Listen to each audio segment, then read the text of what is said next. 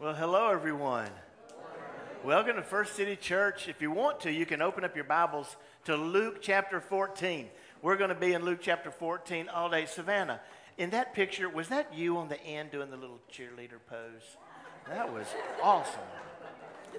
That was that was awesome. Uh, yeah. Uh, that girl has been around photos before, so the camera comes out and she just knows. So uh, I'm so you got to work your angles.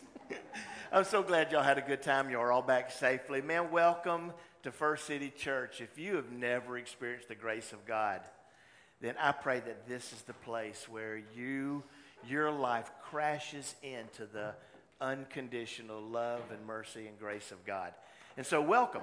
Uh, now, we've been in this series called Parables, and Taryn started the series uh, three weeks ago, and he talked about the parable of the sower and, and th- that they're different kind of hearts as we engage the Word of God. And then last week we had a message, you know, about uh, new things and how do we make sure that we make room for the things of God in our life and not letting the things of the world just kind of crowd all that out. And today we're going to be in, in Luke chapter 14. Now, just so that you know, in the list of all the parables that Jesus taught, these short stories, these illustrations that he gave so that we could remember a truth. So these stories were made to just come alongside a principle or a truth or something that he wanted us to learn. And, and he gave us the story so that we could remember it. So the first, you know, 15, in fact, 17 of the, of the first 17 poem, uh, poems, uh, parables of Jesus, 15 of them had to do with things he wanted to teach us about ourselves. If you had just have faith like a mustard seed, just grow your faith. Learn how to treat people right. Uh, uh, prepare your heart for the things of God. Just things that he wanted us to learn, making room for more of God. Then 22 of the last 25 parables all have to do with things that he wants to, us to know about God. God, like we sung this morning, leaves the 99 to run after the one that's lost. God says, listen, I don't care if you came into it early or if you came into it late. There is a home in heaven prepared for you. And so he told a story about a vineyard and a man who hired some people early in the morning and some people came late in the day and they all got the same pay. You all get the same reward. So these were things that he wanted to teach us about God. Luke 14 sits right in the middle of all of those parables. And it's really like a transitional uh, time where he starts with things that he wants us to learn about us, and he ends with things that he wants us to know about God. And so, when it comes to all the parables, this one right in the middle focuses first on where are you, and let me show you where God is in the same idea, the same theme. And this one has to be about feasts and throwing feasts. And it all came about because a Pharisee decided to invite Jesus over to his house on the Sabbath day. Now, it was all a setup. Jesus knew it was a setup, but he uses it as a really good learning opportunity for us. So let me begin with the end. I want us to remember that as we talk today about the gap between feast and famine, what God really wants us to remember, I, I believe, out of this chapter is that between people whose hearts are hurting and between the banquet that God has prepared in heaven is our life. And God wants to leverage you, to leverage me, and our relationship with Him to help these people get there. Now, today you may be saying, This is me.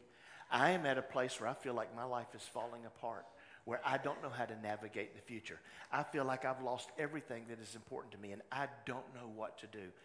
Well, man, this message is going to be for you because you're going to see today the heart of God and how much He's running after you. So, so listen and take notes. And, the, and there's a handout, an outline in the pew rack in front of you, and just get one of the pens and fill out all the blanks. This is a love letter today. Luke 14 is a love letter to you. Or maybe you're already in a relationship with God and you already know about the amazing grace of God and you already feel like you're eating at the banquet table of the one who has given you everything. Don't get so used to being full of God that you don't forget to run after the ones that are hungry. So this message is for you. Get the notes out of the pew rack in front of you and write them down. There's something in this chapter that is very important to, in my mind to God that He wants to make sure that we capture. So here is how it ends in verse 23 and 24.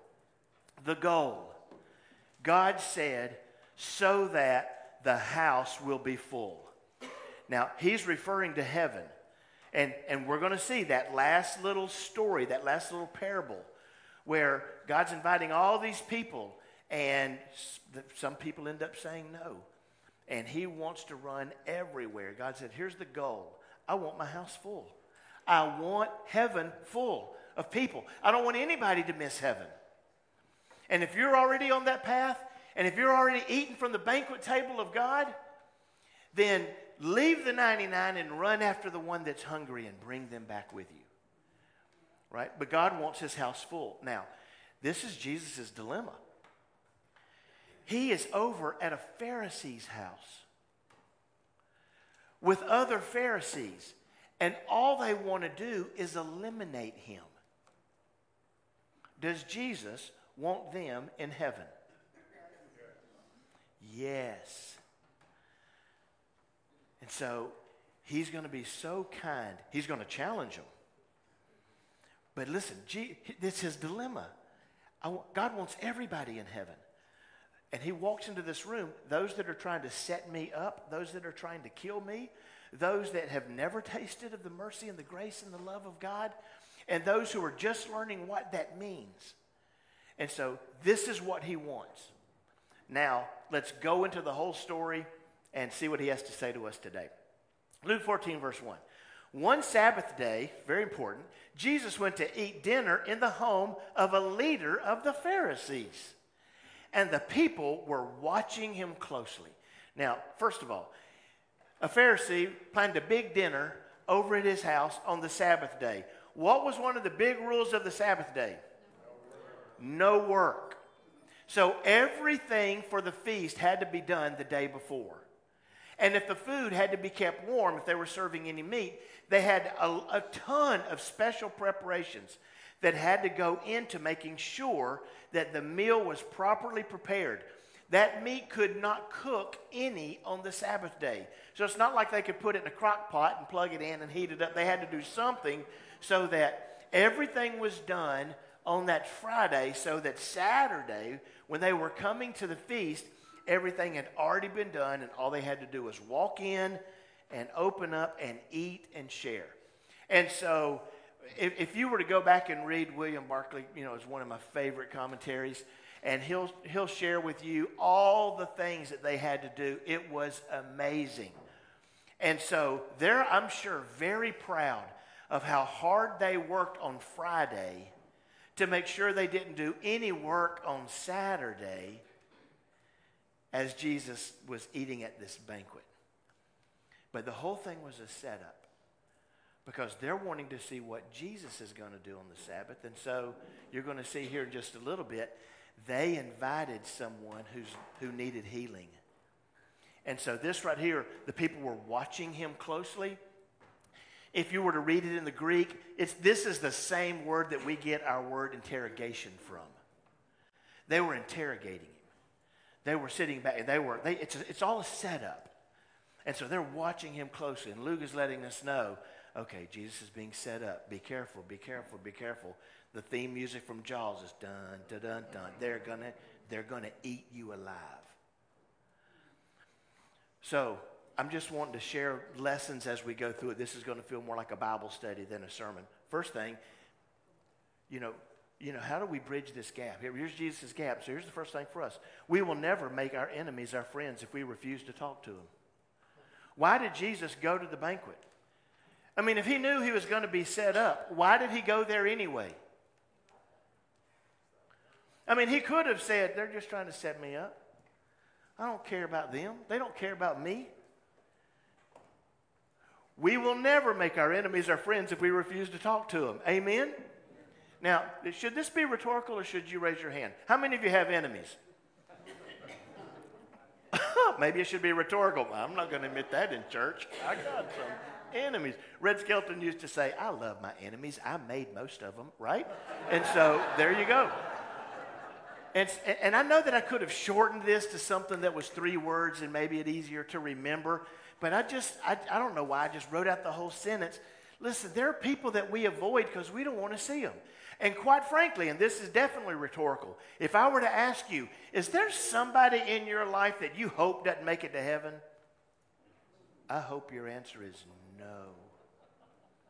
I don't hate anybody that badly. There are people that we ostracize. There are people that we eliminate. There are people that we just want to get rid of just because we don't like them. Have you ever seen Jesus do that? So, for somebody in here, that's the first thing that we need to learn. I don't care how much you feel like somebody is going after you. God wants his house full. Amen? So that leads to the second point. Have you learned how to be calm when under constant criticism? Oh boy. Somebody's like, I, I don't want to write that one down. I don't, I don't even want to remember that. That's not easy to do, is it? When you feel like all somebody's doing is just picking you apart. After a while, it just gets old. You just get tired of it. And I know Jesus got tired of these Pharisees constantly picking at him. Why aren't you doing this? Why aren't you doing that? Your disciples aren't yeah, yeah. It's just, oh, you know he's worn out. But God wants his house full. And so constantly in, in Jesus' mind is what am I going to do to help get these men to heaven, to see things differently? Because, boy, if we can turn them around, then maybe we can make some headway. And you know, at the end of Jesus' ministry when he was crucified, the gospel writers say there were many who were Pharisees that were secretly following Jesus, but they didn't tell anybody because they didn't want to lose their job. Remember that? I wonder what happened on the day of Pentecost. I wonder when, you know, those 3,000 just gave their, I wonder how many of them were Pharisees. How many of them said, if, if, if I have to deny Jesus to keep my job, then my job is no longer important to me. And so for some of us, we get down to the point to where we have to say, okay, how, how much does it mean to you to be a follower of Jesus and to love our enemies and to run off after those who constantly criticize us and belittle us? I was, have, have y'all seen The Chosen? Any of you seen The Chosen? So it's an app you can put on your phone, and it's for free. And, and it's a recreation of uh, the, the life and times of Jesus and his apostles. I, I think it is so well done, very, very well done. And in this last episode of season two, Jesus is standing with Matthew and he's preparing for his big Sermon on the Mount. And he's and Matthew, he said, Matthew, come over. And he, Matthew's writing a bunch of stuff down. And Jesus wants him to remember it. And uh, Jesus says, How are we doing, Matthew? And Matthew said, Well, you know, the very first thing that you have is is about being the salt of the earth. He said, I don't even know exactly what that means, but that's your opening line. I think we could probably come up with something better. and Jesus is like, You're right. We, we need to have a better opening. I need some time. And then he comes back and he says, Matthew, I want you to write this down. And he gives the Beatitudes. Blessed are those who are, for they will. And he just gives them. And while he's speaking it, uh, they're showing these videos of all these apostles who are some who are peacemakers, who are making sure that they're.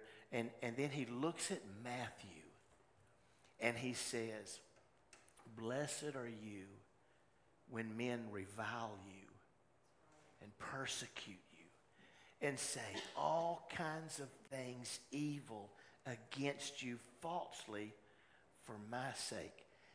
And Matthew stops writing and he looks up at Jesus and, he, and then Jesus continued for great is your reward in heaven. Isn't that awesome? That Matthew's writing down and Jesus is looking at him and he's like, Matthew, I know what you've been enduring for my sake. That's this. That's this. Put aside whatever we have to put aside so that we can make sure that we carry the Spirit of Jesus so that the house of God is full. Amen. So let's continue. There was a man there whose arms and legs were swollen. Now, this is the guy that was, that was the big setup. Now, we know it later because Jesus ended up saying, hey, listen, when you throw a party, you need to invite some people who are sick and who are lame and who need healing. Well, this guy was there, but he wasn't invited because they wanted him there. He was the setup to Jesus.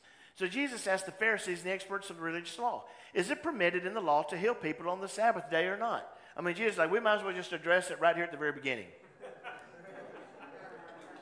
I mean, I know I'm here and I know it's a big setup and I know why this guy's here, so just let me ask you. Is it permitted, yes or no? This was their law. They're the ones who wrote this down. And by the way, the answer to it was yes, it is permitted. But they wanted to criticize him for doing something that they knew, even in their own law, gave them permission to do. When they refused to answer, they're like, well, we don't want to lose our argument right here in the first two minutes of the feast. We haven't even, you know, put the food out yet. Jesus touched the sick man and healed him and sent him away.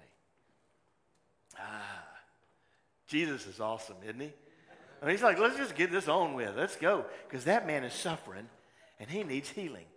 Then he turned to them and said, Which of you doesn't work on the Sabbath? I mean, which of you doesn't work on the Now you're all looking at me like, there he goes again, working on the Sabbath. Well, which of you doesn't? If your son or cow falls into a pit, don't you rush to get him out? Again, they could not answer. This is another really good thing that the chosen does. Jesus doesn't come up with these things all random. More than likely, there was a day when he was walking into town and somebody's oxen or cow or uh, something went into a ditch and his son was trying to get it out and struggling and the pharisee goes over and helps him and it happened on the sabbath and jesus no, you know notices and just keeps walking and maybe even smiles at him and that guy's in the room trying to set jesus up and he says hey don't you remember last sabbath when you were pulling your son and that cow out of the ditch was it okay for you to do that the best time to help someone is on their schedule, not ours. Amen. When, I mean, listen, it was the Sabbath, but Jesus wanted, God wanted the Sabbath to be a blessing for people. And, and, and you don't want anybody suffering. People are more important than the law, and Jesus is trying to get people to see that. The law was meant to be a blessing to help people. You're using it as a weapon to criticize them, including me. You're using it as a way to keep people out of heaven. And so this is a really, really good one. I know there's some people like, we like to plan the times when we're going to serve people. And I'm available to serve somebody next Friday at between 3 and 4. And I think that's great. But there are some people who, even when it's inconvenient, are willing to get their hands dirty. You are so good at that just when, when people need you, me, us, it doesn't matter if it's the right time or not. It doesn't matter if it's convenient. It doesn't matter if it's an, an inconvenience. Just, we do it because God wants his house full. And when people are hurting, that's when they need us. And it's not always convenient, is it? Is it? So, for some of us, we need to write that down. I've, I, I can't schedule my times of service. I just need to be a servant. Let's continue. So when Jesus noticed that all who had come to the dinner were trying to sit in the seats of honor near the head of the table, he gave them this advice. So here's another one of his little parable illustrations. When you're invited to a wedding feast, don't sit in the seat of honor. What if someone who is more distinguished than you has been invited? the host will come and say, Give this person your seat. Then you'll be embarrassed. You'll have to take whatever seat is left at the foot of the table. Instead, take the lowest place at the foot of the table. Then, when your host sees you, he will come and say, Friend, we have a better place for you. That's just awesome, isn't it? I mean, it's like, look, he's noticing all these Pharisees and they're coming into the room and they're all jockeying for position. Everybody wants to be in control. Everybody wants to be the most important person.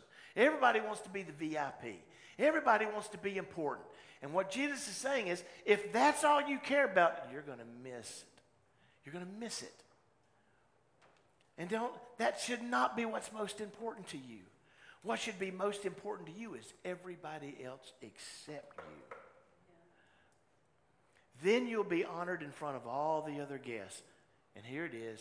Man, this is a scripture we need to memorize. For those who exalt themselves will be humbled, and those who humble themselves will be exalted. Do you believe that? In all things? Is that easy or hard to live? Well, if it's hard, start practicing it. It gets easier. Right? It gets easier.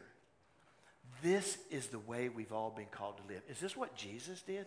Was Jesus jockeying for the head of the table? Was he the one who said, Listen, who's more important than the Son of God around here? Move out of the way. And how many people would have been missing heaven if that would have been his spirit? The best seat in the house is the seat of humility.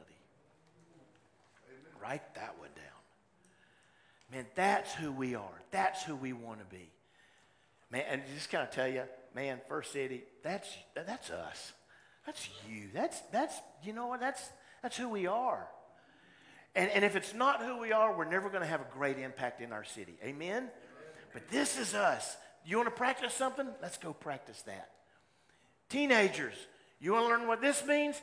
Go home and wash dishes. Make your bed without being told. Go.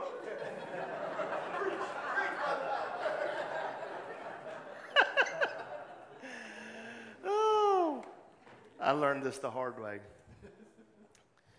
Oh man, I hope I don't embarrass my wife here. I'm going to embarrass me. We were having a situation at home, and, and we were trying to see eye to eye, and, and it was a stressful situation. And and I went into the room and I said something and I'd done something and I didn't use the best judgment in how I did it. And my wife was trying to let me know you could have handled that better. And so she was in her loving voice letting me know that I could have done it better. And I stood there and I didn't say anything. And when she took a breath, I said, Are you done?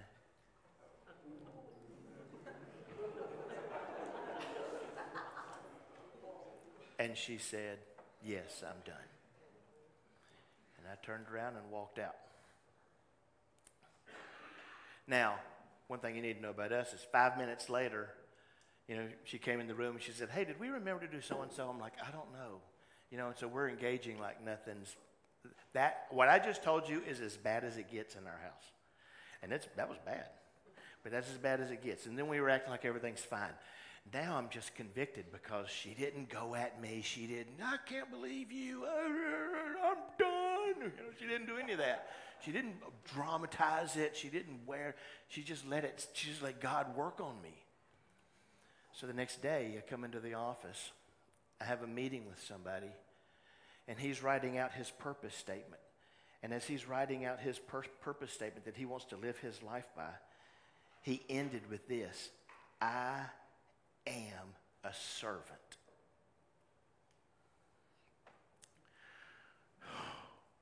And I'm like, I'm supposed to be helping this guy come up with his person, personal purpose statement for life. And I can't say that. I just started crying. And he's, you know, he didn't know what's going on. He's like, what? Is it not good? Is that not good? you don't understand. Last night we were doing this, and this is what happened. And my wife was saying to me that I needed to hear, and I said, "Are you done?" And she comes back, "Yeah." And I said, "I blew it. I blew the whole thing." I wish I would have said to her, instead of saying, "Are you done?" I wish I would have said, "How can I serve you right now?" The whole thing would have been different. So I'm still crying. while I'm sitting there talking to him, and I said, I'm sorry. I've got to go. And I got up and I had to go home and apologize to my wife. And I said, I've got to go and learn what that means. I am a servant. And I got to do that every day. I got to start asking, how can I serve you? How can I serve you? How can I serve you? Right now, how can I serve you? Teenagers, that's what we do. Mom, how can I serve you right now? Wife, boss, how can I serve you right now? That's what this is. Then he turned to the host. He continues. When you put on a luncheon or a banquet, he said, don't invite your friends and brothers and relatives and rich neighbors, for they'll invite you back, and that will be your only reward. Instead, invite the poor, the crippled, the lame, and the blind. And don't, don't use this man as a target to get at me. You need to really run after people who really would love to sit at a banquet table and invite them into the things of God. Then, at the resurrection of righteousness, God will reward you for inviting those who could not repay you. Now, see, all of a sudden, He's moved us from something that was about me that I need to learn into something that's going to really help somebody else. He's like, I hope that you've learned you need to be humble. I hope you've learned that you need to be a servant because God, your energy needs to go to helping somebody else because God wants his house full. The best effort, your best effort, should go to those that's left out. Our best effort, all of our energy, needs to run after people who are hurting. And this community, I, I hope that what we're going to end up saying next year is that, man, we just thought that we were making a big impact in our community. But it's nothing like what we're doing now because our energy, our best effort as a church is running after all those people who need more of God. Amen? Amen. Now, as a church, that's the one that we really, we need to make sure that's top of mind. Because when we're arguing, and we don't do that, if you're a guest, we don't really do that. This is just an illustration. But if we're arguing about, I didn't like that song, it's just not one of my favorite songs. When are we going to sing a different song? And it was so loud, and the lights are way too bright or way too low, or why don't we ever open up and show the stained glass windows anymore?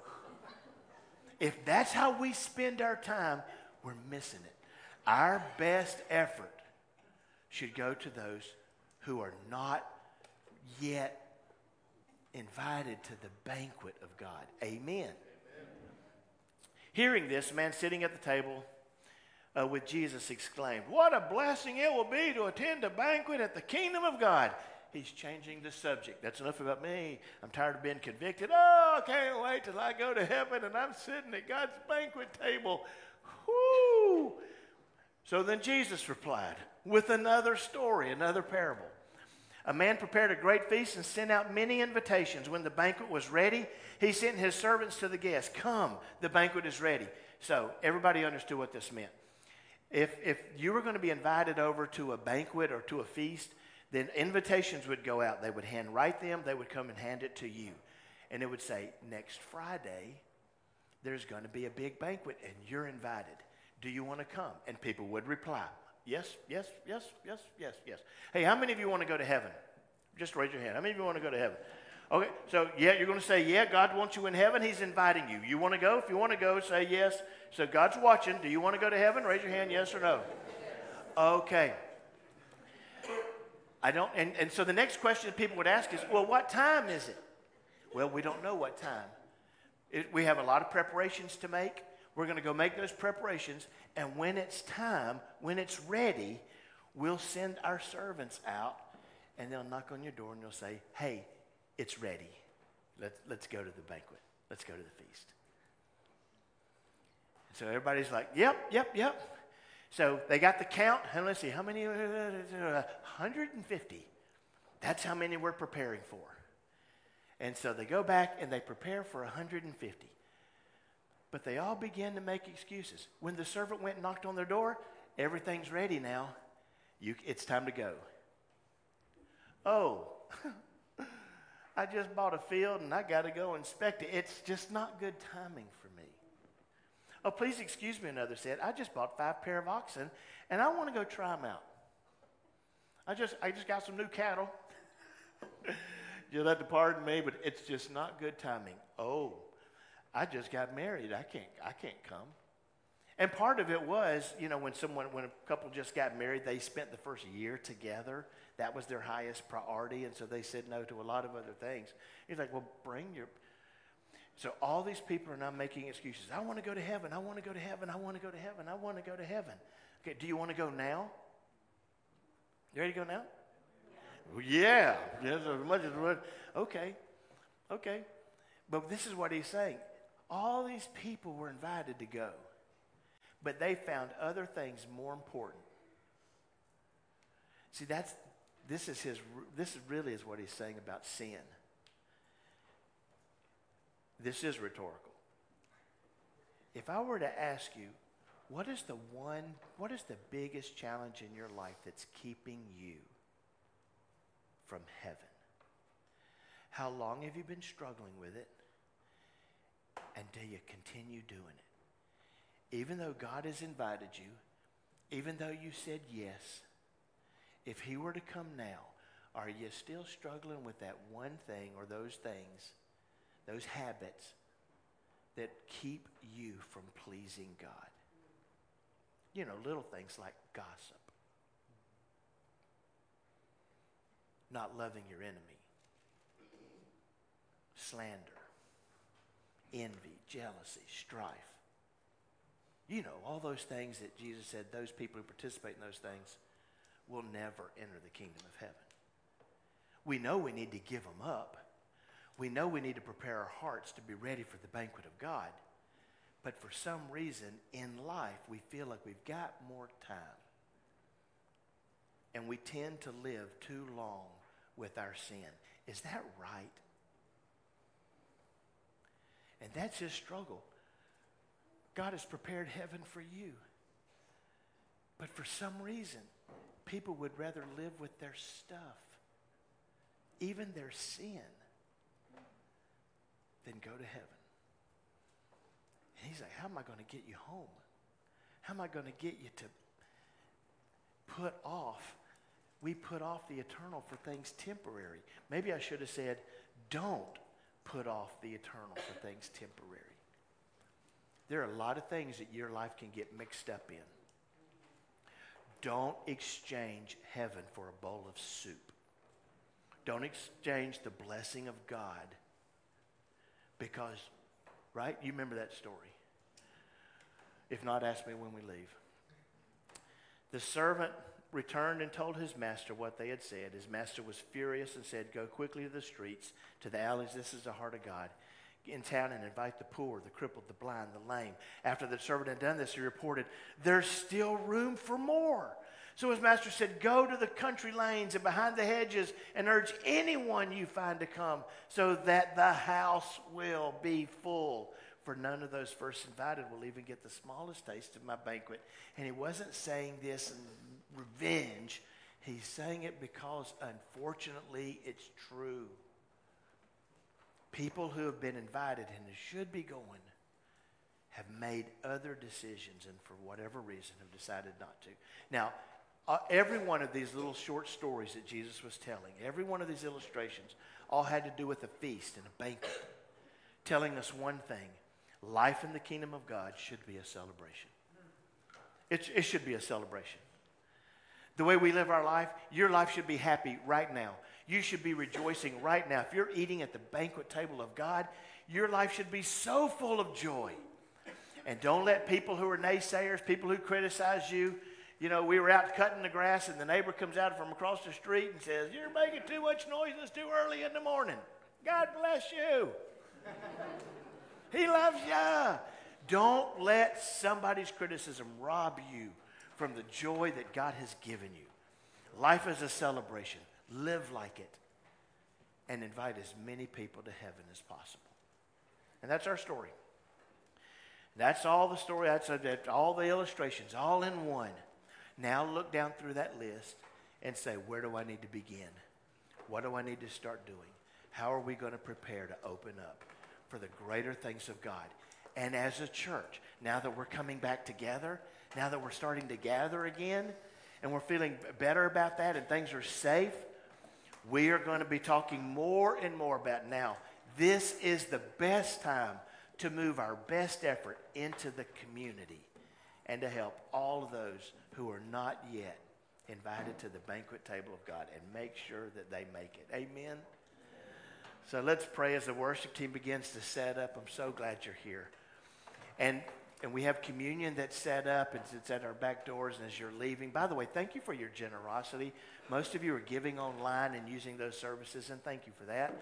Because of you and your blessing and your generosity, we're able as a church to just continue. In fact, you've been so great at it that we haven't really felt any financial hardships through all of that. So, can I just thank you for your generosity? And thank you for just doing that even when no one is watching. I love your generous hearts. And if you're like, oh, yeah, I bet I ought to start doing that more, then okay, you can do it more and you can join us. Not, be, not because we have to have it, but because God's wanting you to be blessed by it. And then as we're sharing communion and you eat today those two little emblems that we call communion, it's just a simple symbol that God has already invited you to his table and you said yes. And that is just a gentle reminder he's coming back. He's coming back. He's coming back. Don't miss it. Let's pray. Lord God.